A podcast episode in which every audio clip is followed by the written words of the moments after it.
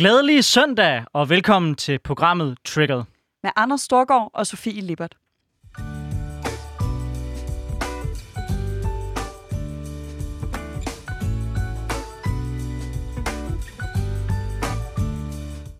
Det har været en vanvittig uge, vi lige har været i, igennem. Vi har endelig fået flertal for en rigsretssag mod Inger Støjberg.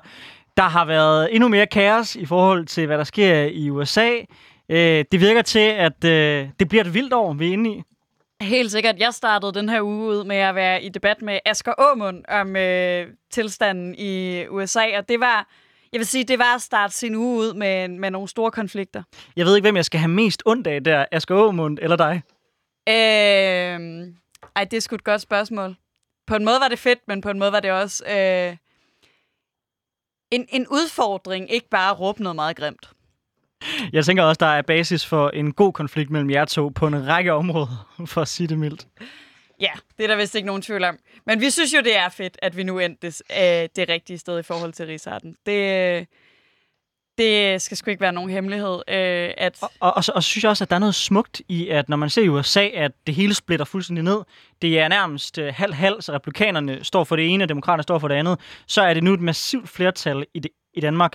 Det er kun den yderste højrefløj, der ikke er med. Det synes jeg faktisk gør en enorm positiv forskel, og gør mig lidt mere tryg ved hele situationen. Ja, men Anders, jeg skal jo spørge, hvad trigger dig? Nu skal du høre, Libert. Det, der trigger mig, det er noget fuldstændig grundlæggende for det danske samfund, nemlig den danske model. Der er rigtig mange, der taler om den danske model, øh, som ikke rigtig ved, hvad den handler om, men for, for at gøre det fuldstændig simpelt, så alle lytter det med, så er ideen bag den danske model, det er frem for politikerne kommer og laver lovgivningen, der skal bestemme på arbejdsmarkedet, så er det i hovedreglen arbejdsmarkedets parter, der sætter sig ned og finder en løsning. Det vil sige, fagforeningerne, arbejdsgiverne, de sætter sig ned og finder ud af, hvordan kan vi skabe win-win, frem for at bruge alle kræfterne på at slås internt om at påvirke politikerne til at komme udefra og bestemme, hvordan arbejdsmarkedet skal se ud. Det har været en model, der har fungeret fantastisk i Danmark i over 100 år, og er en af grundene til, at vi har en af de allerbedste arbejdsmarkeder, både for lønmodtagerne, men også for virksomhederne. Men nu har vi et problem. Og det er ikke nogen hemmelighed. Jeg er ikke manden, der normalt basher EU. Men her synes jeg faktisk, der er noget reelt at påpege, som er problematisk. Og det er, at EU-kommissionen lægger op til at skulle til at regulere lønnen i Danmark. Det er sådan, at med et nyt forslag, så ønsker man at gå ind og lave en europæisk minimumsløn. Det giver jo egentlig rigtig god mening i lande, der ikke har den danske model, at man går ind og siger, okay, lad os sørge for at sikre, at vi ikke får for meget løndumping generelt i Europa, og lad os sikre nogle ordentlige vilkår. Problemet med forslaget, det er, at det er en one size fits it all. Godt nok, så er der konflikt mellem regeringen og EU netop på det her spørgsmål. Da jeg skulle research det, så var jeg meget klar ud fra, hvad jeg sådan vidste, hvad den, hvad den sådan danske regering og hvad debatten har været herhjemme. Men så fandt jeg ud af, at det faktisk viste sig, at, at EU og Danmark er faktisk overhovedet ikke enige. Fordi EU mener, at øh, det her det kommer ikke til at påvirke Danmark. Danmark mener klart, det kommer til at påvirke Danmark. Og det virker til, at der generelt er uenighed om den, det, det grundlæggende i forslaget. Men direktivet det lægger op til, at alle EU-lande, hvor andelen af lønmodtagere er dækket af en kollektiv overenskomst er under 70 procent, så skal, så skal de gøre noget for at sikre, at der kommer en bedre mindsteløn. I dem, hvor det er øh, over 70 procent, der siger de som udgangspunkt, blander de sig ikke. Og det, der er hele strid, strids, stridsspørgsmålet, det er, går EU ud over de beføjelser, de egentlig har i forhold til, hvad de må regulere? For det er sådan, at EU's traktater foreskriver, at de egentlig ikke må blande sig direkte i løn. Men det mener, jeg, det mener rigtig mange, inklusive mig, at de går ind og gør her. Så det, vi skal have en debat om, det er, er EU gået over stregen på det her spørgsmål? Holder EU sig inden for de rammer, vi mener er korrekt? Og er vi i en situation her, hvor EU er gået langt ud over det, som de bør gøre, og det kommer til at ramme den danske model negativt. Til at debattere det, så har vi faktisk tænkt os at prøve noget helt nyt. Og det er noget, vi har talt om længere gør, nemlig at lave det, vi kommer til at kalde for et powerpanel. Et powerpanel, det er to fantastisk stærke debattører, som vi håber på, mange af jer kommer til at kende, fordi vi ofte har dem med i programmet, som kommer til at komme bravende ind med 180 km i timen, som mener en masse ting, som er skarpe i spyttet, og som er klar til at udfordre dig og mig, Libert. Men før vi får de to navne på banen, og jeg er sikker på, at alle sammen er enormt spændt om, hvem det er, så skal jeg lige høre, hvad du tænker om det, jeg siger. Oh, jamen, jeg tror, jeg tænker rigtig meget øh, netop øh, det, du selv påpeger, at, at jeg har enormt svært ved at finde ud af, hvad det faktisk er for et forslag, der ligger på bordet. Øh, fordi som jeg sagde, inden øh, vi gik i gang her, så er jeg så meget øh, politisk opdraget på venstrefløjen, at jeg har lært, at hvis øh, fagbevægelsen siger, at der er noget, der er farligt øh, for vores øh, danske lønmodtagere, så skal man være bange for det. Øh, men samtidig har jeg også en god veninde, der sidder nede i Europaparlamentet, og selvom hun er meget skeptisk øh, over for det her forslag, så fortæller hun jo også, at der er mange kræfter dernede, der netop siger, at det her ikke vil være en udfordring for den danske model. Men som det ser ud lige nu, så tror jeg, at jeg er på dit hold. Jeg er med på, at det ikke er, øh, er den rigtige vej at gå, men samtidig er jeg også som, som socialist øh, enormt optaget af, at vores solidaritet ikke kun rækker øh, til Danmarks grænser, men at vi også bidrager til, at øh, arbejdere og lønmodtagere i resten af Europa og i resten af verden kan få en, en ordentlig løn. Så jeg tror faktisk, jeg er en lille smule splittet. Jeg tænker, man kan løse det ret simpelt, hvis man gerne vil, og det var sådan set bare at give Danmark et forbehold på det her punkt. Men det ønsker man ikke at gøre, fordi at EU skal være one size fits it all. Men til at diskutere det her, der vil jeg gerne annoncere den allerførste i powerpanelet, og det er dig, Karl Emil. Karl Emil, vil du ikke fortælle lidt om, hvorfor du synes, det her det er et forfærdeligt forslag? Jo, det vil jeg gerne. Altså først og fremmest, så skal jeg også lige slå helt fast, at jeg er stor EU-tilhænger. Men når det lige kommer til det her forslag, så er det et rigtig dårligt forslag. Ikke nok med, at det er traktatstedet, for det er helt rigtigt, som du siger, i artikel 153, der står det meget tydeligt, at EU slet ikke har kompetence til at lovgive omkring øh, nationale lønforhold. Og når det så er sagt, så ser man jo også bare, at så når der bliver givet sådan nogle øh, politiske garantier øh, på det arbejdsretlige område, jamen så er det aldrig nogensinde lykkedes for EU-domstolen ikke at ensarte reglerne. Der er ikke det eneste tilfælde, øh, som jeg kan komme i tanke om, hvor at den her opgave med ligesom at øh, lave forskelsbehandling mellem øh, medlemslande og øh, lønmodtagere er lykkedes. Øh, og derfor så giver jeg ikke særlig meget for den her garanti, ligesom at øh, hele organisations Danmark, alle topjurister inde i, øh, i København øh, Universitet, øh, blandt andet Jens Christiansen, altså de er enige. Der er ikke noget at rafle om, den garanti er ikke meget værd. Man har set det mange gange før. EU's øh, sådan, domstol, de er ret aktivistiske på det her område her, og vil altid øh, dømme øh, efter og ensarte reglerne for lønmodtagerne i Europa. Så Karl Emil, som jeg forstår dig, så er det du bange for, det er, at det her det i virkeligheden bliver en glidebane, der kan være bekymrende øh, for dine medlemmer. Helt sikkert. Altså, Øh, jeg tror, er enormt nervøs for, at det her kan få indflydelse på den danske model og den medbestemmelse, som danske lønmodtagere har på lønforholdene på deres egne virksomheder. Det er jo øh, helt unikt, det der er foregået de sidste 125 år i Danmark, hvor at, øh, vi med små sejrsgang har skabt verdens bedste arbejdsmarked. Jeg er meget sikker på, at det er meget federe at være øh, lønmodtager i Danmark, Sverige, Østrig eller et af de andre lande, hvor at der er øh, altså ikke er lovbestemt mindsteløn, end det er i for eksempel Frankrig, Italien eller Tyskland, hvor der er. Ja, og her er det lige relevant at nævne, når du siger Karl Emils medlemmer, så er det fordi Karl Emil Lind er, øh, hvad hedder det, ungdomsformand for øh, Metal Hovedstaden, øh, altså aktiv i, øh, i fagbevægelsen. Øh, men vi har jo faktisk en gæst mere med øh, i dag, og det er dig, Shino Victoria Dwabi. Du er øh, kommunalvalgskandidat for Radikale Venstre i København. Og øh, jeg har lidt på fornemmelsen, at du ser lidt anderledes på det her med EU-mindstelønnen. Tak fordi jeg må være her, men, øh, men jeg har en anden, øh, et andet perspektiv til det, øh, og argumentet er, at vi er i en økonomisk krise, hvorfor jeg tror, det er en rigtig god idé til at øge øh, den kollektive økonomi i Europa, øh, og dermed øh, øh giver vækst til, øh, til Europa. Ikke? Øhm, og så er der jo også, øh, lige præcis som du også sagde tidligere, øh, Sofie, at det har også en social indvirkning, øh, der kan give øh, mere vidtgående økonomiske fordele øh, og bidrager til øh, for eksempel øh, fastholdelse af indlandske efterspørgsel og styrker incitamenter til at arbejde. Derudover så synes, tror jeg også, at det vil være rigtig godt, fordi at det jo typisk øh, lønforskellen øh, ligger hos øh, kvinder og mænd, og kvinderne tjener øh, langt færre øh, end mænd, der gør, og det tror jeg faktisk også vil være med til at styrke, øh, så vi kollektivt øh, opnår en, øh, en lige løn.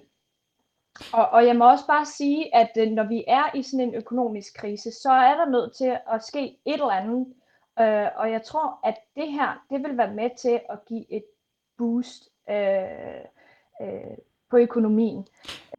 For, for at være fuldstændig skarp, øhm, når du taler om et boost til økonomien, mener du så den danske økonomi eller den europæiske økonomi? Både den danske, altså forudsætning for, at den danske ø- økonomi er positiv, øh, så, øh, så skal den europæiske også være. Og det er jo bare sådan, det er. Øh, så selvfølgelig den danske økonomi også. Øh, men jeg er socialliberal, så jeg tænker også på vores naboer og e- Europa som en helhed. Øh, så, så det booster også den europæiske. Og vi må også bare erkende, at Kina er førende på økonomi, øh, og det går godt for dem, så er vi også nødt til at for at styrke vores forhold her og på den internationale scene, så er vi også nødt til at kigge som et helhed, altså som et Europa. Så du anerkender sådan set, at det virker i, øh, i Danmark, altså at det vil påvirke danske lønforbehold. Forhold. Du mener bare, at det er positivt, at der kommer en minimumsløn, for det vil gavne vores økonomi og den europæiske økonomi. Vi har jo mange polske øh, øh, europæer, øh, eller polske arbejdere her, som, som er tilbøjelige til at få en mindre løn, end den vi får, fordi vi har overenskomster. Øh, hvorfor det vil holde dem tilbage øh, i deres respektive lande til at arbejde der, så vi ikke går på kompromis, og nogle mennesker får mindre løn, end de gør her. Så lønforskellene ikke er, øh, øh, ikke er til stede. Øh, jeg kender nogen, der er nogle øh, polakker, eller jeg har mødt dem øh, nogle gange, hvor de siger, jamen de må nøjes med 150 kroner i timen som øh, håndværker, og de er ikke engang udlært, og de er ikke en del af den danske overenkomst, mens øh, de, de danske får over 250. Er der ikke en pointe, Karl Emil, i at, i, at, i at det her det kommer til at øh, gavne den danske økonomi og sætte gang i den europæiske efterspørgsel?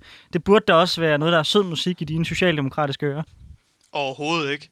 Altså, det bedste argument for at gå stærkt ind til en lønforhandling ude lokalt på en virksomhed, det er jo produktivitetsfremgang. Det er jo vildt fedt for fagforeningen, når virksomhederne tjener flere penge, fordi så er der et langt bedre sådan, forhandlingsgrundlag, og det gør jo, at produktiviteten de steder, hvor at der er en øh, arbejdstager øh, og arbejdsgiver bestemt mindsteløn, er et langt større incitament for at gøre sig øh, dygtig på sit arbejde. Man ser jo, at, at sådan, øh, i Frankrig er produktiviteten jo slet ikke den samme. Øh, og øh, så må jeg også bare, altså, så må jeg også bare sige, Gino, altså det kan være, at du kan gøre mig klogere øh, fra dit øh, statskundskabsstudie om, altså, kan du komme på et eneste eksempel, hvor at øh, EU-domstolen har kunne levere sådan et, øh, øh, altså levere sådan en undtagelse på et arbejdsretligt direktiv? Altså, det kan godt være, at du kan gøre mig klogere, men jeg kan bare ikke se, hvordan at det lige pludselig er blevet de radikales opgave at skulle snige sig udenom det, der står i traktaterne. Øh, det, altså, det kan meget vel være, at du kan gøre mig klogere, men alle topjurister i Danmark er jo ligesom uenige i, at det her kan lade sig gøre. Og den har også ligget i, øh, altså, i ministerrådets øh, jura øh, sådan afdeling i halvandet år, selvom det blev lovet, at det her det skulle leveres inden for de første 100 dage. Det må jo være, fordi det rent juridisk ikke rigtig kan lade sig gøre øh, og, og levere det her. Også når man snakker med mine fagforeningskollegaer rundt omkring i Europa. Der er jo ikke nogen, der er tilfreds med de ting, der har været på bordet. Det er blandt andet blevet foreslået, at det skulle være 60% af medianlønnen, men det betyder sådan land som Bulgarien så vil få en lavere løn, end det de har bestemt i deres eget, øh, eget parlament. Så jeg kan simpelthen ikke se, hvad det er, at det skulle gøre godt for. Det gavner slet ikke nogen som helst det her. Øh, og der er ikke nogen, der rigtig ønsker det, udover at der er nogle sydeuropæiske politikere og en masse tyskere, Øh, og det kan man jo godt forstå isoleret set. Der er et kæmpe problem med working poor i Tyskland, men det er jo et tysk problem, der så burde løses i Tyskland, og det kunne Ursula von der Leyen der bare have gjort, da hun sad i, i, i, den, altså, i den øh, regering, som der var i Tyskland for lidt tid siden. Jeg forstår ikke, hvorfor det her det skal trækkes ned i halsen på os alle sammen, når vi i virkeligheden har verdens bedste arbejdsmarkedsmodel i Danmark allerede, som leverer det, du altså sådan efterspørger lige der. Men du må simpelthen prøve at se, om du kan gøre mig klogere, og se, om der er kommet sådan en undtagelse altså på, øh, øh, på et arbejdsretligt direktiv, som har undtaget øh, Danmark fra at skulle medvirke i sådan noget her. Karl, der, der er vi nødt til lige at tage Gino i forsvar og sige, det er faktisk ikke det, jeg hører hende sige. Det, jeg hører hende sige, det er, at det kommer til at påvirke Danmark også, og det er positivt. Men Gino, vil du ikke, vil du ikke prøve at respondere på det, som Karl Miel siger til gengæld med, at det her jo i virkeligheden er et tysk problem, der så bliver eksporteret til Danmark. Hvorfor i alverden skal den her lov gå ind og påvirke Danmark, til trods for, at vi egentlig har et ret velfungerende arbejdsmarked herhjemme? Jeg ved ikke, hvor meget den kommer til at... Øh, altså, som jeg har forstået det, og som jeg har læst omkring det, og talt med Karen Melcher, som faktisk sidder dernede, og prøver at få det her til at, at vikse sammen, øh, så det juridisk giver mening, øh, så øh, har jeg lavet mig fortælle, at det ikke kommer til at påvirke Danmark øh, øh, øh, øh på samme måde, fordi at, at vi har øh, øh, øh, overenskomster. Vi er nogle af de få lande, altså Danmark, Italien, øh, Sverige og så nogle andre, Finland, noget i den stil, øh, der, har, øh, øh der ikke er lovbestemte.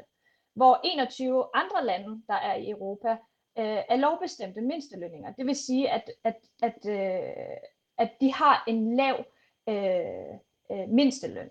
Så, så på den måde kommer det ikke til at påvirke os på den måde. Altså der er ikke nogen, der kommer til at blande os i den måde, vi gør det på. på og jeg tror også, det er den måde, altså man har lavet en ramme for, øh, og med respekt for den måde og de traditioner, vi har i Danmark.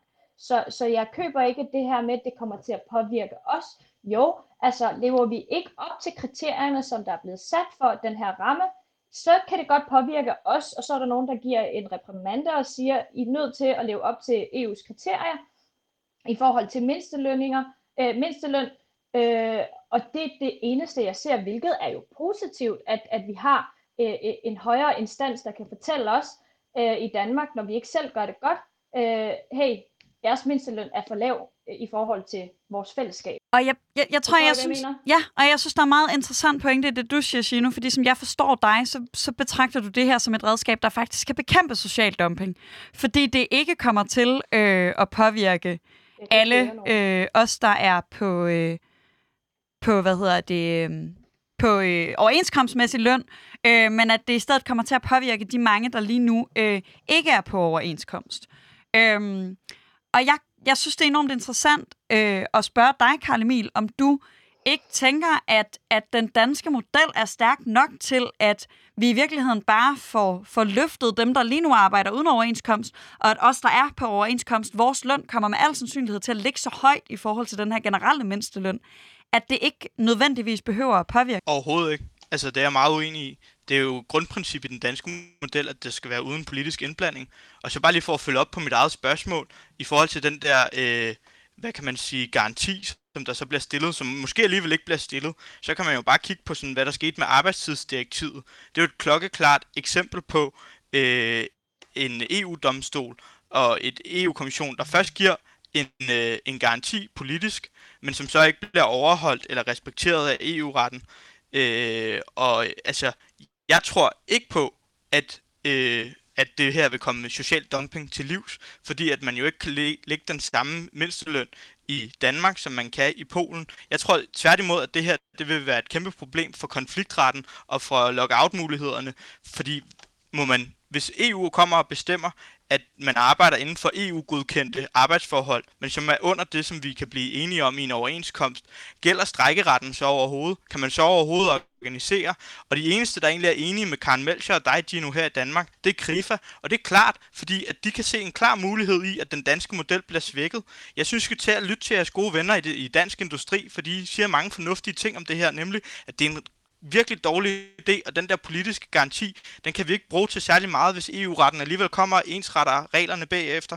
Og det er jo altså et primært princip for EU-retten, at man ikke skal forskelsbehandle mellem medlemslandene. Og man har bare set, at de har gjort det før, Gino, der er noget, du må til at for, for, forklare mig. Når jeg hører din argumentation, så synes jeg, at på den ene side siger du, at det vil gavne øh, vores økonomi i Danmark, øh, at det her det bliver indført, fordi det er med til at øge efterspørgelsen og gavne os. Men på den anden side, så siger du, at det her det kommer ikke til at have virkning i Danmark. Så sådan fuldstændigt mega kort. Mener du, at den her dom kommer til at have påvirkning for, det, for den danske øh, lønforhandling? Og hvis den har, er du så ikke bekymret for den danske model? Øh, jo, meget kort. Altså, vi er et, et land med høj over, overenskomstgrad. Øh, hvorfor jeg ikke tror, at den kommer til at påvirke os. Skulle der komme en dag, hvor vores mindsteløn vil blive øh, øh, lavt, øh, så, så, så, så, jo, så kommer den til at påvirke os, fordi at vi så ikke lever op til de kriterier, der bliver fastsat. Så okay. nej, som det ser ud lige nu, nej, den kommer ikke til at påvirke os, men den kommer til at, øh, at påvirke os, hvis det er. Karl Emil, øh, er der ikke en pointe i det, Gino siger om, at øh, det er det kun relevant øh, for os, hvis nu, at du og resten af fagforeningerne er så dårlige til at mobilisere folk, at vi vil under 70 procents organiseringsgrad? Um, altså, min pointe er jo, at det tror jeg ikke rigtigt på. Man har set før, at man har fået garantier fra kommissionen, der ikke er blevet holdt. Øh, for eksempel arbejdstidsdirektivet. Og derudover så, altså, så er det her jo også en helt grundlæggende præmis, som jeg ikke rigtig køber om, at EU skal blande sig i lønforhold. Det må de jo ikke nu ifølge traktaten, og det var, fik man forhandlet ind, da Sverige og Danmark skulle til at være med i Maastricht-traktaten, og det har holdt lige indtil nu, fordi at det har været helt grundlæggende for os, at, at, at for vores medlemskab i øvrigt, at EU ikke skulle blande sig i de her lønforhold her. Så, så, så nej, altså jeg har ikke set nogensinde, at, at et arbejdstidsdirekt eller et arbejdsretligt direktiv ikke er blevet art, altså ensrettet i hele Danmark. Så ja, jeg, altså jeg tror ikke på den der garanti, som Gino giver. Og det er jo heller ikke nogen andre politikere, øh, ud over de radikale i Danmark, der rent faktisk gør. Altså, så, øh, altså jeg, jeg, jeg køber ikke, at den danske model, model bliver respekteret øh, altså overhovedet. Hvad tænker du, Gino? Altså, øh, gør det ikke indtryk på dig, når alle arbejdsmarkedets parter i det her siger, at de er så bekymrede for det? Øh, jo, men der er jo også noget egen interesse i det, og det forstår jeg da også godt. Øh, at at hvis, det, hvis det handlede om, at man decideret mistede sit job, øh, så ville jeg også være bekymret. Men, men det her, det handler ikke om en, en, en, øh, en, en, en direkte indvirkning. Det er en håndhævelse og overvågning og beskyttelse af mindstelønninger. Ej, og det G- tror jeg bare, G- Dino, der tror jeg, du bliver til lige at være lidt øh, præcis. Hvad mener du, når du siger, at det her det er, det handler, det handler om, at de selv har interesse i at sige noget andet? Nå jo, men altså fagforeninger og arbejdsmarkedsparter, de har jo også noget at skulle passe, og det er dem, der forhandler de her lønninger. Så hvis det er, at lønnen bliver for lave, altså mindstelønnen bliver for lav, øh, så er det klart, at de får øh, en, en, en, en, en reprimande fra EU. Øh, og det er jo ikke så sjovt, fordi at så, så, skal, så bliver de overvåget og holdt øje med, om de lever op til de kriterier. Men altså det, jeg er mest... Altså det, jeg har også en kritik af mig selv, og det er jo, om, om det kommer til at virke, øh, påvirke øh, erhvervslivet. Altså sætter man lønnen for højt op, øh, kommer der så flere ledige, altså ikke bare i Danmark, men i hele EU, øh, virker det overhovedet for, for virksomhederne? At selv sætte lønnen højere op. Altså, der er også de der bekymringer, så jeg er ikke helt øh, øh, blå i hovedet og med stjerner i øjnene og sådan nogle ting. Øh, jeg kan godt se, at der kan være nogle udfordringer, men jeg kan bare ikke se, at det skulle have en udfordring for Danmark, fordi vi har en løn, øh, en mindsteløn, der er høj, og vi har en god tradition, og det mener de, at, at, at de vil respektere i EU. Men det, altså, det, der gør mig bange for, for en potentiel EU-mindsteløn, det er jo ikke, at, at den skulle ligge så højt, at vores danske fagbevægelse ville komme til at forhandle for lave lønninger. Det, jeg kan blive bange for, det er sådan det, man i andre samtale, sammenhæng vil kalde et race to the bottom. Det er, at vi på EU-plan vedtager en eller anden mindsteløn, som måske svarer til 150 danske kroner. Og at arbejdsgiver så skulle komme, øh, kunne komme til deres øh, lønmodtagere og sige, hey, vi har, øh, EU siger, at det er okay kun at betale folk 150 kroner om, øh, øh, ikke om måneden, i timen, forsøger jeg at sige. Øh, så det er det, vi kommer til at betale der. Så jeg tror, min frygt er jo, at vi ender med at have lavere lønninger i Danmark, end vi har nu. Og ikke, at øh, vores fagbevægelse bliver presset øh, opad, men at vi derimod øh, oplever, at der er nogle arbejdsgiver, der kommer til at retfærdiggøre lave lønninger med, at EU siger, det er okay at have lave lønninger. Karl Emil, jeg vil gerne have dig til at respondere på det, vi hørte fra Gino. Øh, er der ikke en pointe i, at grunden til, at fagforeningen råber vagt i gevær, det er, fordi fagforeninger selv har interesse i, det er dem og ikke politikerne, som ligesom styrer, hvad der foregår? Jo, jo, det står jeg da gerne ved. Altså, at den danske model, øh, sådan at fagforeningerne, øh, den måde, vi har forhandlet os frem til øh, de resultater, vi har på arbejdsmarkedet i Danmark, er jo i høj grad fagbevægelsernes fortjeneste. Altså, det, den, den køber jeg da gerne, og den, altså, det er jo et grundlæggende præmis, at politikere skal blande sig udenom det. Og så deler jeg jo også øh, Sofie Libers bekymring helt vildt. Jeg tror at det her bliver et lønloft for de fleste lønmodtagere i Danmark, eller i Europa. Altså, jeg tror da, at at lige så snart virksomhederne finder ud af, at der er en minimumsløn, så bliver det da hurtigt til sådan en maksimumsløn for mange almindelige produktionsmedarbejdere rundt omkring i Europa. Altså, så jeg, kan, jeg kan slet ikke se, at, det, at, at en e EU-løn skulle kunne gøre det bedre, end de sindssygt dygtige tillidsfolk, vi har gående. Altså, det er for helvede min tillidsmand, og ikke en eller anden embedsmand nede i øh, Bruxelles, der skal bestemme, hvilken løn jeg skal gå til. Øh, og det må bare være, altså, det må bare... Og øh, I øvrigt, så står det jo med flammeskrift i Lissabon-traktaten, at EU ikke har kompetence til at blande sig i lønforhold. Så hvis man vil det her, så skal man jo bryde den traktat, der er lige nu. Altså, jeg er stor tilhænger af EU, men jeg er ikke tilhænger af, at man skal bryde øh, traktaten. Øh, og det vil, altså, det vil en øh, mindsteløn jo de facto være. Altså, det, det, det, er jo, det, er jo, det, er jo utopi, altså, det, er jo, det er jo fuldstændig vanvittigt at forestille sig, at at skulle gå ind og lave en mindsteløn ikke er at, at blande sig i lønforhold. Altså, det er det jo. Så det er et traktatbrud, det her. Og det, det, kan, altså, det kan ikke siges nok gange, at det her kan simpelthen juridisk ikke lade sig gøre. Og det er alle topjurister i Danmark enige om. Alle, hele organisations Danmark er enige i det her.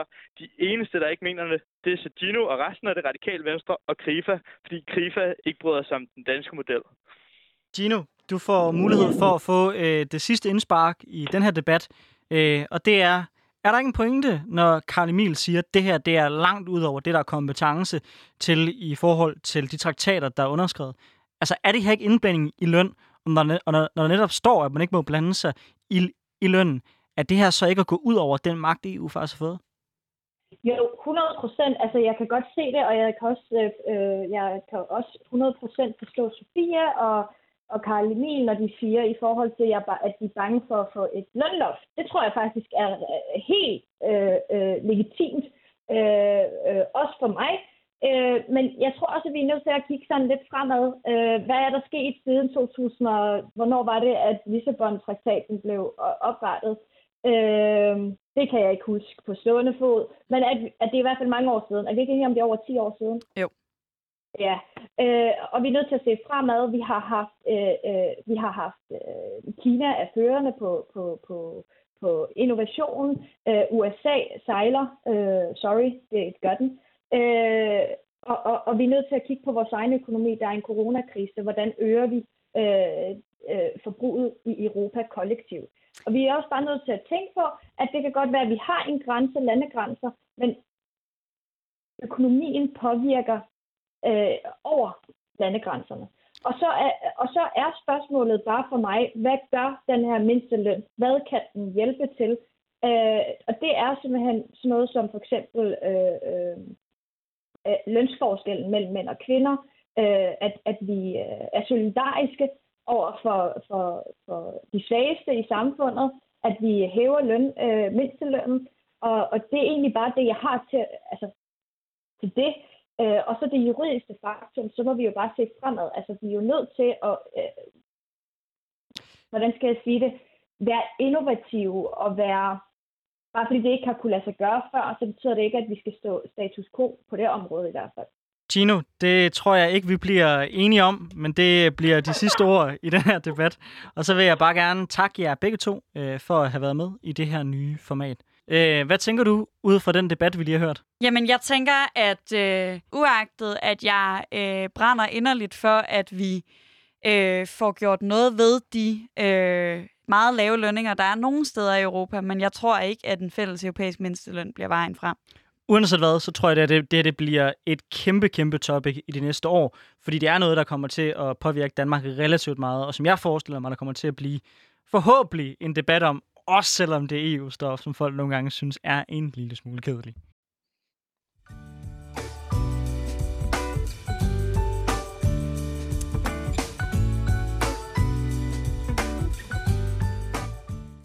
Nå, hold op. Det var da noget af en vild øh, omgang, vi var, vi, vi var ude i der.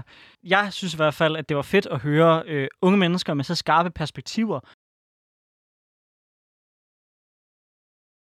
Ved du hvad, jeg glæder mig enormt meget til at lære nu? Det er, hvad der trigger dig. Jamen, nu har vi allerede talt en del om social dumping, og vi har talt lidt om øh, arbejdstagerrettigheder og lønninger, og det, der trigger mig, det er sgu øh, et klip fra Mette Frederiksens nytårstale, som jeg rigtig gerne vil spille for jer nu. Vi skal stå ved det, vi tror på. Det gælder også i udlændingepolitikken. Som samfund må vi træde mere i karakter. Stå fast på de danske værdier. Vi må ikke acceptere, at demokratiet lægges for had i parallelsamfund. Radikaliseringen skal ikke beskyttes, den skal afsløres. Regeringen vil gentænke integrationsindsatsen, så den i højere grad bygger på tydelige krav og forventninger med fokus på ret og pligt. Helt grundlæggende må det være sådan, at når man får ophold i Danmark, så skal man selvfølgelig forsørge sig selv. Hvis det i en periode alligevel ikke kan lade sig gøre, vil regeringen foreslå, at man til gengæld for sin ydelse får pligt til at bidrage med, hvad der svarer til en almindelig arbejdsuge på 37 timer. Og Mette Frederiksen, hun lægger jo ligesom ud med i det her klip og siger, at vi skal stå ved, hvad vi tror på og værne om danske værdier. Og for mig, der er social dumping bare ikke nogen af de dele. Og det eneste, jeg kan høre i det her klip, det er, at Mette Frederiksen, hun vil lave social dumping gennem de flygtninge og indvandrere, der ikke kan få et arbejde. Og selvfølgelig skal vi i Danmark ikke have en working poor klasse, hvor nogle mennesker skal arbejde 37 timer om ugen for en månedsløn på 6.000 kroner. Det er jo en ekstremt lav ydelse, de her mennesker de får. Det er det samme som SU'en, med den undtagelse, at SU'en typisk er en ydelse, hvor man tjener noget andet ved siden af. Det kan man ikke øh, ved siden af en integrationsydelse. Og det handler ikke om, at jeg sådan af princip er imod alle integrationsindsatser, der stiller krav til folk. Men når Mette Frederiksen siger, at flygtninge skal bidrage, og der laver jeg igen gåsøjne i radioen, det er jeg rigtig god til, så handler det ikke om at skabe en god integrationsproces, men det handler om at kræve noget til gengæld for den forkølede udgave en social ydelse, som vi øh, tilbyder flygtninge og indvandrere. Og hun taler om ret, og hun taler om pligt, øh, som sådan et godt dansk princip, men, men det, der jeg får ud af det her, det er, at øh, flygtninge og indvandrere har meget mindre ret, end vi andre har, og de har meget mere pligt. Og det er altså en form for diskrimination, fordi vi samtidig med at kræve meget mere af de mennesker, der ikke har været i Danmark i det seneste år, og sker dem en helt elendigt lav ydelse. Så jeg er sindssygt triggered, og det har jeg været siden 1. januar, over at vi har en socialdemokratisk statsminister, der gerne vil have øh, social dumping på statens regning. Jamen altså, øh, der vil jeg nok nødt til at placere mig i det modsatte ring, ringhjørne, så jeg tror, vi får en god debat af det her. Jeg synes, øh, Mette langt hen ad vejen har ret. Det er enormt skadeligt for mennesker at være uden for arbejdsmarkedet, og der er desværre den tendens, at jo længere tid du er ude fra arbejdsmarkedet, desto sværere er det for dig at komme tilbage igen i det. Derfor synes jeg sådan, sådan set, ideen om at sige, det er bedre, at folk bliver sat til noget arbejde, hvor de står op om morgenen, bidrager til til samfundet, kommer ind i en vane om at være på arbejde, og vi får sendt den, det klare budskab, at det er norm, at man selvfølgelig er på arbejde. At det tror jeg er langt mere gavnligt for folk, end at de er derhjemme og bare får en check. Hvis jeg skulle komme med nogen forandring til det forslag, hun har fremlagt, som jeg mener øh, langt hen ad vejen er rigtig fin, så vil det være, at det her det burde gælde alle. Jeg synes sådan set, ideen om kontanthjælp er forkert. Hvis folk de kan arbejde, hvorfor så ikke bruge dem aktivt til noget, hvor de kan bidrage i samfundet? Nej, de skal ikke lave social dumping, men der er der masser af steder i vores samfund, hvor der er steder, hvor vi kan øh, få en positiv forandring, uden at det lapper ind over det private arbejdsmarked. Der tænker jeg da, at det, at det er langt mere karakteropbyggende, at folk bidrager på arbejdsmarkedet, inden de er derhjemme. Altså, jeg kender det jo selv. Hvis jeg har været på ferie i en længere periode, det er mega svært at komme i gang igen. Og det er jo ikke, fordi folk er dårlige mennesker, men det er fordi, det ikke at have noget at stå op til om morgenen, det smadrer mennesker. Så jeg synes, i dag ved at give dem en check, så efterlod vi dem rent faktisk få på øh, perronen. Og ideen om, at det er diskrimination, og det er uretfærdigt, at man, at man, at man siger, okay, vi giver jer øh, nogle penge, så I, så I kan leve, men I skal samtidig bidrage til vores samfund. Det har jeg meget svært ved at se, at det skulle være nogen stor krænkelse af folk. Jeg er sådan set grundlæggende enig om, at den rigtige vej til integration, det er at, at lade folk blive en del af vores arbejdsmarked. Problemet er bare, at det her det er sådan et parallelunivers, hvor der findes et arbejdsmarked, hvor man kan blive betalt 40 kroner i timen. Og det bliver man ikke særlig godt integreret i Danmark af. Nej, det lærer man derimod sådan en eller anden parallel virkelighed af. Men for at du og jeg ikke bare skal ryge totterne på hinanden, så har jeg øh, selvfølgelig inviteret en gæst med i dag. Øh, og det er dig, Ali Amin Ali. Du er radiovært, du er debattør, men i den her sammenhæng synes jeg også, det er relevant at øh, nævne, at du er uddannet og har tidligere arbejdet som socialrådgiver.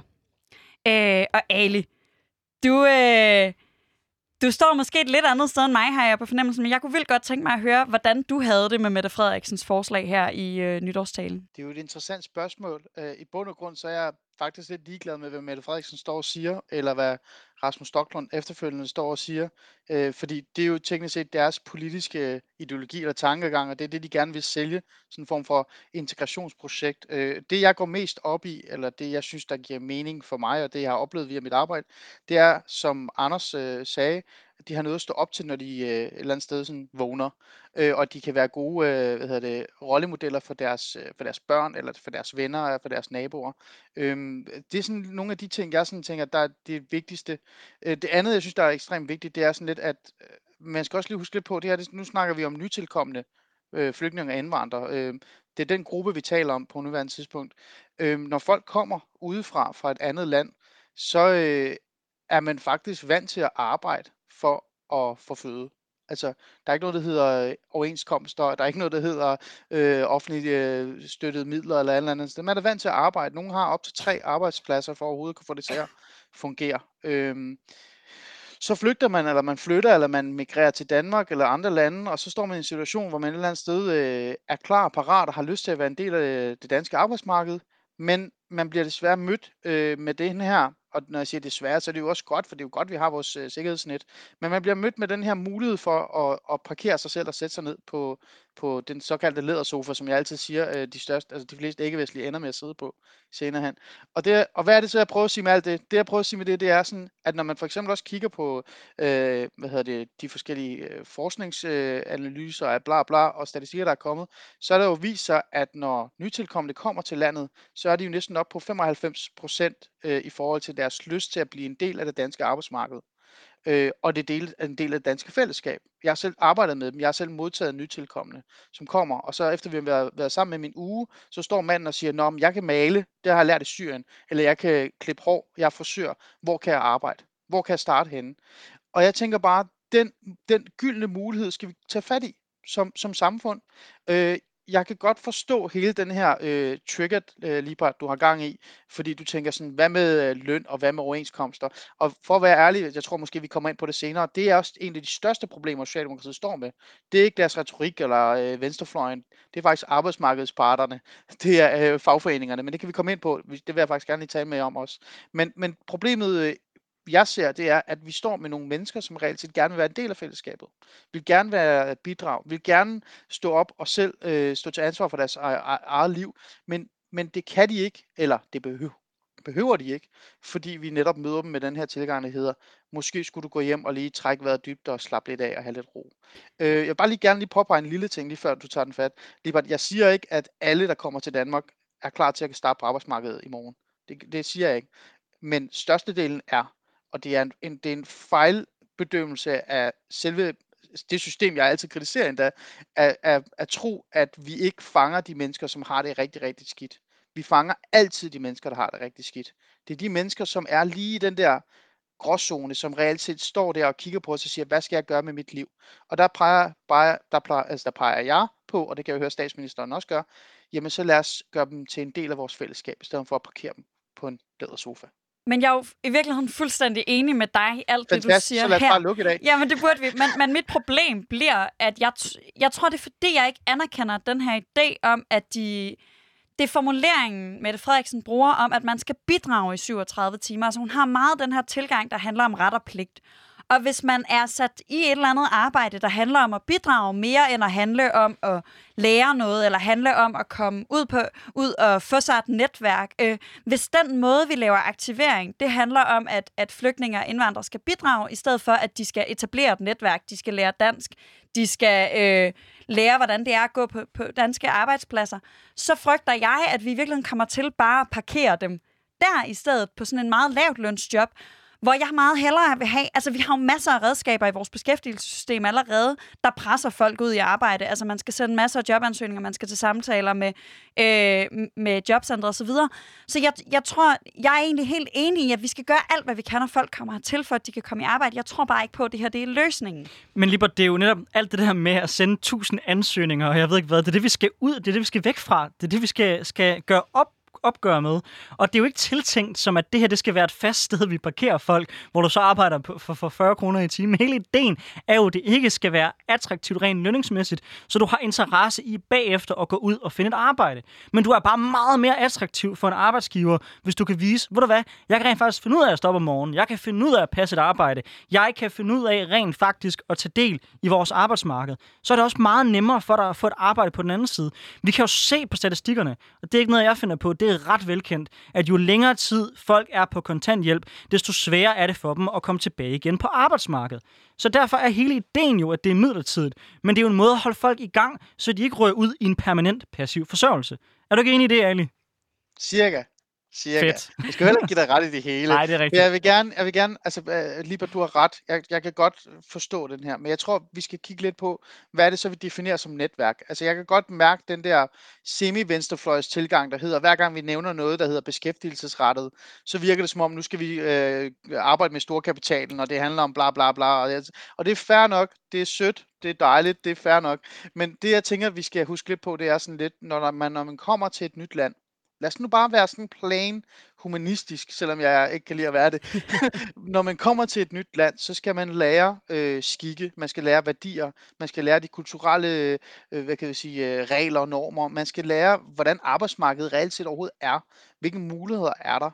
Og når man kommer fra en, en kultur og en hverdag, hvor der er ikke noget, der hedder, at jeg har ondt i højre arm, øh, og så kan jeg ikke arbejde. Man arbejder. Hvis du har ondt i højre arm, så må du arbejde med venstre arm. Hvis du har mistet en fod, så må du løbe rundt med den anden fod. Altså, når man kommer med den tilgang, der hedder, jeg vil være på arbejdsmarkedet, så bliver vi bare nødt til at nurse den, samtidig med, at vi så lærer de nytilkommende de værdier via en arbejdsplads. Og, og så tænker du, åh nej, igen kapitalismen og bla bla. Nej, men prøv, prøv at trække vejret dybt. Det, det grund, grund, jeg grund, grund siger, det er, at rigtig mange af os har lært vores værdier, normer og regler og kulturelle pointer ved at være på arbejdsmarkedet. Ikke fordi, at vi har lært det, fordi vi har fået penge ind på vores konto, men fordi vi har været sammen med vores kollegaer, fordi vi har været i, i mesterlærer-tilgangen. Øh, der, der er mange forskellige ting. Så derfor så, så er det bare vigtigt at sige, at det her, det er, det er faktisk en måde for mig at sige, at jeg i bund og grund ikke tror på integration, for integration virker ikke. For hvis du skal integrere folk, så skal du tage dem og så sige til dem, du er brune, du skal sætte sin kasse, og så skal du mødes med en specifik tilgang. Men den her gang tilgang, så siger du, velkommen til Danmark, lad os finde en plads til dig med det samme, og så på den måde sørge for, at du kan blive en del af vores fællesskab, øh, så godt du nu kan. Og hvis du så ikke kan, jamen så må vi jo se på, hvor mange timer så du reelt set kan bidrage med. For jeg kan godt, jeg kan godt se det der med 37 timer, men, men altså for mig, der er, det, der er det den vej, der er vigtig. Ikke? Lynhurtigt, før vi skyder den tilbage til en rigtig triggeret øh, Sofie. Øh, Ali, mener du også, at det her det bør gælde for danske statsborgere, eller er du enig med statsministeren i, at det kun skal, skal være målrettet indvandrere? Det er jo der, det bliver vanvittigt tricky, og så skal vi have en meget lang samtale. Ikke? Super men, kort. ja, men super kort. Det gælder allerede for danske, øh, altså det gælder for danske statsborgere. Det gør det. Det, det gør det. Hvis du går ind på kigger på aktivitetsparate, jobparate øh, på den danske arbejdsmarked, som er, eller ikke arbejdsmarkedet, en del af jobcentrene, så kan du se, at der er reelt set rigtig mange, øh, hvad kan vi sige, krav, øh, og der er straks aktivering og alle mulige forskellige ting. Der, hvor den går galt, Anders, øh, i forhold til, hvorfor er det så, vi ikke ser mere af det, når, i forhold til danske statsborgere. Det er jo fordi, øh, så peger jeg på Lipart igen, det er jo på grund af typer som Lipart desværre, og fagforeningerne, som reelt set holder hele den her straksaktiveringstilgang tilbage, fordi uha, hvad sker der med lønningerne? Men hvis vi skal være lidt frække, og jeg har også sagt det her højt, jeg synes jo, det er et massivt svigt af fagforeningerne, fordi de netop på en eller anden måde spænder ben for den gode integration. Fordi de netop går ind og siger, uh, vi skal passe på, vi skal passe på. Men kære venner, vi har jo ikke nogen pladser til de her mennesker alligevel. Altså skal de bare være pizzaejere øh, og hvad hedder det, taxachauffører? Må de ikke være andet end det? Øh, så det er den, øh, jeg synes, der er ærgerligt. Øh, Men jeg, jeg tror, det er det, jeg vil stille mig enormt skeptisk over for, det er, at, at hver gang vi taler beskæftigelsespolitik, så er det som om, vi har sådan en, en, en, en, en præmis, der hedder, øh, de skal i arbejde, og en anden præmis, der hedder, der er ikke noget arbejde til dem. Øhm, og, og jeg vil bare vil gerne have, at hvis når vi så taler aktivering, at vi talt uddannelse i stedet, at vi talt opkvalificering, at vi talt, øh, altså, at, fordi hvis det handler om at stå op om morgenen, hvis det handler om at etablere en hverdag, hvis det handler om at vise, at man kan finde ud af at yde noget, så kan det for mig lige så godt være uddannelse, som det kan være øh, arbejde, og så tror jeg på, at, at vi i stedet for at, at komme til at parkere nogen i et eller andet aktiveringsforløb, hvor de arbejder 37 timer om ugen, og derfor ikke har tid til at sende jobansøgninger og gå til jobsamtaler, at de så øh, at vi i stedet arbejder med, okay, så siger hvad, hvad kan du? Hvis nu du er nytilkommen, så har de højst sandsynligt en eller anden form for uddannelse, en eller anden form for erfaring. Øh, derfra var de, nå, men en eller anden form for erfaring. Du siger selv, at, at folk øh, gerne, vil, gerne vil arbejde, de har prøvet et eller andet før. Hvordan kan vi opkvalificere dem? Fordi det er jo, vi har et super kvalificeret øh, arbejdsmarked i Danmark. Hvis man er tømmer i Danmark, så har man taget en lang uddannelse, eller ikke en lang, men altså en flereårig uddannelse for at blive det. Hvis man er tømmer i et hvilket som helst øh, andet land, stort set, så er man bare blevet det, fordi ens far var det sådan lige lovlig sort-hvidt sat op. Men min pointe er, kan vi ikke bruge opkvalificering i stedet for at bruge, du skal bare foretage sig et eller andet ideen? Nej, fordi at, at det at arbejde er sgu noget andet, end at være på en uddannelse. Altså, det er det. Der er også masser af steder, hvor du kan slække dig igennem systemet, hvis du er på en uddannelse.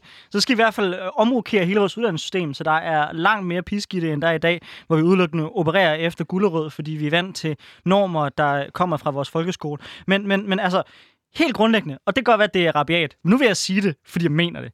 Jeg synes, det er bedre at give folk om morgenen en skovl, hvor de kan grave et hul, og før de går hjem, så fyld hullet til igen, end det er, at folk bare får en check. Så selv hvis vi ikke kan finde steder, hvor det giver mening, og det bidrager til samfundet, så tror jeg, det er sundere for folk at være en del af et arbejdsmarked, hvor de står op om morgenen og gør et eller andet, i stedet for at være derhjemme. Jeg håber ikke, vi når der, der, der, dertil. Der er masser af parker, der, der skal ryddes op, masser af steder i vores samfund, man kan, man kan bidrage med. Men selv i det mest ekstreme tilfælde, jeg kan komme på, så er det stadigvæk bedre end det system, vi har i dag. Så må jeg gerne være triggeret. Jeg vil, Nej, men, altså, så, så, så, nu skal, nu, nu skal du høre her. Øh, øhm, nej, men prøv at høre. Jeg kan godt se den der, men, men, men lige bare, det, det er for nemt øh, at tro, at alle dem, der kommer til, til Danmark, øh, som migrerer til Danmark, øh, eller er flygtninge, altså- de reelt set kan bidrage til det danske samfund ved at bare lige tage en uddannelse, sådan ved at opkvalificere sig. Min far øh, vil man faktisk kalde ekstremt ressourcestærk. Han var øh, han er ingeniør, han var ingeniøruddannet og har arbejdet i Danmark i rigtig mange, eller ikke i Danmark, i Iran i rigtig, rigtig, rigtig mange år, og var næsten direktør øh, for Pepsi, altså i, i Iran, ikke? Øh, da han kom til Danmark, så fik han at vide, at han skulle tage hele uddannelsen om igen på dansk. Ikke? Altså, sådan, altså, så han skulle tage hele ingeniøruddannelsen på DTU om fem år, før han overhovedet kunne blive til det, han gerne vil blive. Så, så det kræver energi, og det jeg prøver at sige, det er, at jeg tror ikke alle, der kommer til Danmark, øh, har den energi til at bare sige, jamen så tager vi den bare via opkvalificering. Og heller ikke evnerne. Altså jeg har siddet med kvinder med somalisk baggrund, som har brugt to-tre år på at lære dansk. Og så når jeg sidder og snakker med dem, og de kan faktisk semiflydende dansk, og de er rigtig dygtige til det, og vil gerne være en del af det danske samfund, så spørger jeg dem sådan, Nå, hvad vil du gerne arbejde med? Så ved de intet om det danske arbejdsmarked, som i 0%. Og det er altså bare rigtig skidt. Så min tanke, det er lidt, eller min idé er lidt, at vi kan altså godt gøre det samtidig. Begge ting. Man kan også lære dansk på arbejdspladsen. Man kan også opkvalificeres på arbejdspladsen. Alle de her ting kan godt lade sig gøre. Og så en sidste ting i forhold til Anders. Altså, jeg kan godt forstå din tilgang omkring at give dem en skål, altså men det, øh, altså et menneske skal også have mening i livet. Det vi kunne gøre, og det er der nogen, der er blevet lidt sure på mig, fordi nu skal vi jo ikke snakke om USA alt for meget, men det man kunne gøre, det var, at man kunne kigge på de andre lande i forhold til, øh, når de for eksempel gerne vil have, at migranter skal være en del af deres arbejdsmarked, så går de ud og siger, her mangler vi nogen specifikt. Og i stedet for, at vi bare giver dig et job, som kun, du kun kan varetage et år, der er rigtig mange, der ender med at blive malere, og så bliver de fyret efter et år. Så i stedet for at sige, at alle skal være malere, så lad os sige, det her øh, erhverv, det her område, der mangler vi faktisk med medarbejdere. Lad os opkvalificere dig til, at du kan være en del af det i rigtig, rigtig mange år. Eventuelt blive leder en dag, eller få din egen virksomhed i det. Det tænker jeg, det kunne vi godt være lidt bedre til. Men der tror jeg, det, og, og det tror jeg, at, at det, altså grunden til, at vi har inviteret dig ind, Ali, kan jeg jo lige fortælle lytterne, er, at jeg læste en statusopdatering, der ikke triggerede mig nær så meget som Mette Frederiksens ord, som du havde Ej, skrevet. øv. Og jeg tror det, altså jeg tror, at, at, at det jeg drømmer om, er, at vi har mere, altså Først lige sagt, jeg går grundlæggende ind for kontanthjælp uden modkrav, men det er en helt anden debat øh, i et, et, en meget større omvæltning af vores samfund. Men, men, men når du snakker mesterlærer-idé, når du snakker om, altså det kan jeg meget bedre arbejde med end den her, fordi hvis, vi ikke, hvis det ikke skal blive til social dumping, så skal det være et arbejde, som ingen øh, ellers ville få løn for. Øh, og det er ligesom øh, meget få øh, for typer jobs, det er sådan noget som at grave et, øh, et hul i jorden og dække det til igen, fordi hvis du graver et brugbart hul, så er der nogen, der i dag får rigtig løn for det. Og jeg tror, det er arbejde, at det er problematisk for vores samfund, hvis vi end, hvis vi skaber social dumping, men jeg tror til gengæld, vi kan bruge det rigtig positivt, hvis den tilgang, vi har til det, ikke er, du skal bidrage, men nu skal vi gennem vores... For jeg er helt med på, det er jo ikke fordi, når jeg siger, at de skal have en uddannelse, så det er jo ikke fordi, jeg vil sende folk på universitetet i, den, i det sekund, de kommer ind ad døren. Men det er for eksempel at, at tage en erhvervsuddannelse, komme i lære øh, i en virksomhed, øh, tage en uddannelse, som, som er tættere knyttet op på, på, hvad hedder det, på et arbejdsliv, end, end at sidde på skolebænken. Og, om, så kan vi diskutere tvang eller tilbud og sådan nogle ting. Men, men jeg tror, hvis, vi, gi- hvis det var mere den vinkel, Mette Frederiksen havde sagt, hvis Mette Frederiksen havde sagt, nu skal vi hjælpe jer med at komme ud på arbejdsmarkedet, og det gør vi bedst ved at give jer en mesterlæreruddannelse, så havde jeg overhovedet ikke været vred, så havde jeg måske højst været sådan et øh, skide centrister. Altså, og, og det, det havde været en, en helt, altså det havde været en helt vildt anderledes debat og meget mindre ophidset. Jeg kan bare ikke se, hvorfor det nogensinde skulle være federe at lave... E, øh, øh, altså, hvorfor det ikke er åbenlyst, at det fede kunne være at, at hjælpe folk ud i en eller anden mesterlærerordning. Det er det også, men de ting er jo heldigvis heller ikke gensidigt udelukkende. Og så bliver jeg bare nødt til at sige, det er altså ikke rigtigt, når du hvad siger, at øh, hvis der er noget, hvor man meningsfuldt kan gøre et stykke arbejde i dag, så er der i forvejen en arbejdsplads til folk. Altså, der er masser af steder i vores samfund, hvor man, hvor man godt kunne bruge arbejdskraft. Jeg nævner for eksempel vores parker, der er svinet til. Jeg nævner vores skove, hvor der ligger flyder, flyder affald. Der er masser af steder, hvor man meningsfuldt vil kunne sætte folk til det, men på grund af vores rigtig høje lønninger i, i Danmark, så er det ikke muligt, at folk kan bidrage til det. Og der synes jeg jo, at det ville være rigtig, rigtig fint, hvis vi brugte folk til det, indtil de så kunne gå ud og få et rigtigt arbejde. Og der mener jeg jo grundlæggende som socialist, at hvis man udfører et arbejde, der skaber værdi for samfundet, så skal man have en ordentlig løn for det. Ja, ja. Men, men, men så, går du, så går du netop ud og konkurrerer med det private arbejdsmarked. Så er det netop et forsøg på at lave sådan et slags offentligt sted, hvor alle valgfolk arbejder. Hvis du får det samme løn for at lave det job, der egentlig er tiltænkt som et midlertidigt job, indtil du kommer ud til noget andet, så har du ikke nogen motivation overhovedet for at ryge ud i noget andet arbejde. Så det synes jeg er en rigtig farlig vej at glide af, fordi Men... så, er vi, så er vi ude i noget, der minder om kommunisme. Okay, øh, nej, vi skal ikke snakke om kommunisme nu. Nu går det helt galt. Lad os, tilbage, tilbage, lad os lige tilbage. Det, det, det, det, det virker til efterhånden, at mig, ja. der er mest triggeret det her, Pernille. Hvad sker ja, der? det kan jeg godt mærke. Øh, jeg tror, vi skal se det som, altså jeg håber, jeg håber, fordi du har ret, altså, men igen, uh, Libert, du har ret det her med, at hun kunne have sagt, at hun kunne bruge nogle andre ord. Men igen, som sagt, hun er statsminister, hun skal stå og sige nogle ting, og det skal også være uha, bombastisk, og prøv at se os, øh, vi, vi er vilde. Øh, det jeg kigger på, det er, hvad man reelt set gør efterfølgende. Og der er jo, det, er jo, det er jo noget nyt faktisk, at Socialdemokraterne på en eller anden måde begynder at snakke om mesterlærer tilgangen igen. Det, det gør de jo sådan bag kulissen. Det kan godt være, at det ikke bliver sagt offentligt nu, men det er sådan den gang, de tænker. Øhm, altså den måde, de tænker på. Men det jeg vil sige med alt det her, det er, jeg tror, vi skal jeg håber, det vi kan gøre, det er, at vi skal kigge på det her som et dannelsesprojekt, i stedet for et arbejdsprojekt.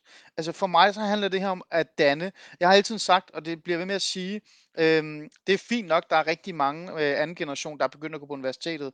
Det er super fedt, det, det gør, det er rigtig glad, og det er jeg stolt over. Men det er dem, der kan. Hvad så med alle dem, der ikke kan? de mangler den her basisdannelse, og det gør de også, fordi deres forældre muligvis ikke har fået den her basisdannelse. Og når jeg siger dannelse, så mener jeg bare at få et indsigt i, hvad det altid er at være en del af øh, det danske fællesskab. Og det danske majoritetsfællesskab, det største af er at tage på arbejde. Så det er en del af vores DNA, og det bliver vi nødt til at bare at forklare og fortælle, at det er sådan, det er. Øh, og på den måde kan vi, tror jeg, vi kan danne rigtig mange generationer. Øh, og de et eller andet sted kan også sådan komme tættere på øh, til det her majoritetssamfund. Fordi alternativet, du siger det der med lave lønninger og sådan nogle ting, altså helt ærligt, alternativet det er jo, at vi har øh, altså generationer, der sidder ude i boligsociale områder og overhovedet ikke er på arbejdsmarkedet. Ikke? Og, og jeg har det sådan lidt, er det virkelig det, du gerne vil? Altså er det virkelig det? Vi snakker meget, jeg ser meget socialister og kommunister, og jeg ved ikke hvad, snakker meget om det der arbejds, arbejderklassen, altså kampen for klasserne. Men hver gang vi så kommer med nogle reelle løsninger for at hjælpe klasserne ud af de her låste, sådan fastlåste fattigdoms, øh, øh hvad hedder det, kasser, så, så stopper de op og siger, det, det skal vi ikke gøre, for nu er I syge hoveder, og nu uha, og sådan. Så nogle gange så føler jeg sådan lidt, at, at, at øh, man har brug for at redde nogle mennesker, man har brug for at have et projekt, Øh, og projektet er på nuværende tidspunkt ikke-vestlige borgere, og, og hvis de bliver reddet for meget, hvis de bliver for meget en del af med majoritetsfællesskabet, hvad skal vi så? Hvem skal vi så hjælpe? Altså, hvem skal vi så stå og, og, og, og råbe og skrige øh, foran ghettoerne og sige, åh oh, nej, de bliver udsat for racisme? Nå, Ali, øh, vi bliver desværre nødt til at cutte dig af her, fordi så er jeg sikker på, at du går endnu længere brændsal om det her, så er vi efterhånden ved at være færdige. Og, og det er et helt voldsomt sted øh, at, at slutte, men jeg tror bare sådan ganske kort, jeg vil slutte af med at sige, jeg ønsker mig, at de her mennesker øh, netop bliver så meget en del af majoriteten, at de ikke skal øh, arbejde til 40 kroner i timen. Og så tror jeg, at, at du og jeg, Anders, vi skal lige nå at vente den kommende uge, inden, ja. vi, øh, inden der kommer nyheder lige om et øjeblik. Det tror jeg nemlig også. Altså, øh, jeg, jeg, ved, jeg ved ikke med dig, men øh, jeg tænker, at den store debat næste uge igen kommer til at handle om corona. Surprise, fordi at øh, der stadigvæk er store udfordringer med lockdown, hjælpepakker og så videre. Og så, øh, og så selvfølgelig Inger Støjberg-sagen, som kommer til at fylde enormt meget. Øh, og det gør den jo, fordi at Rigsret, øh, hvad kan man sige, sagen nu påbegyndes mod Inger Støjberg. Det tror jeg kommer til at fylde enormt meget. Og må ikke, der også kommer til at være nogen, der kommer til at bruge det som løftestang til at snakke øh, Mink-sag. Det vil overraske mig, hvis det ikke var tilfældet. Jeg tror i hvert fald meget snart, der kommer til at ske noget på den der skide kompensationsdebat, som, som minkavlerne har ventet meget længe på, og vi andre mest har ventet meget længe på, for at det, øh, det skal overstås. Ja, det kan være, at vi skal have en debat om det en eller anden dag. Der tror jeg i hvert fald også, vi er rasende uenige. Så det, øh, I den der grad. er i hvert fald potentiale for en, for en, for, for en debat. Men øh, hvad har du ellers lagt mærke til, som du tror kommer til at forme den næste tid? Øh, jamen, der bliver jo sådan lidt stille politisk, fordi alt er lukket ned. Øh, så jeg er sådan lidt spændt på det. Øh, men ikke så langt ude i fremtiden. Jeg tror ikke, det bliver den næste uge. Øh, så skal vi jo øh, have gang i, i noget af det, som, som, som du og jeg synes er fedt. Det er nemlig landbrugsforhandlinger i forbindelse med klimapakken. Og det skal, det skal sgu nok blive interessant. Ja, det tror jeg det, det helt sikkert, det bliver. Jeg tror faktisk, der kommer du og jeg til på mange punkter at være relativt enige, tror jeg. Ja. Øh, Jeg synes i hvert fald, det er skandaløst, hvor øh, billigt landbruget er sluppet afsted gang på gang øh, i forhold til deres øh, voldsomme klimaaftryk. Men det Jeg tror også, vi har øh, fået bonget vores uenighedskvote godt ud i dag. Øh, men tusind tak for gode debatter. Ja, og vi er selvfølgelig tilbage igen næste søndag mellem klokken 11 og klokken 12. Tak fordi du lyttede med.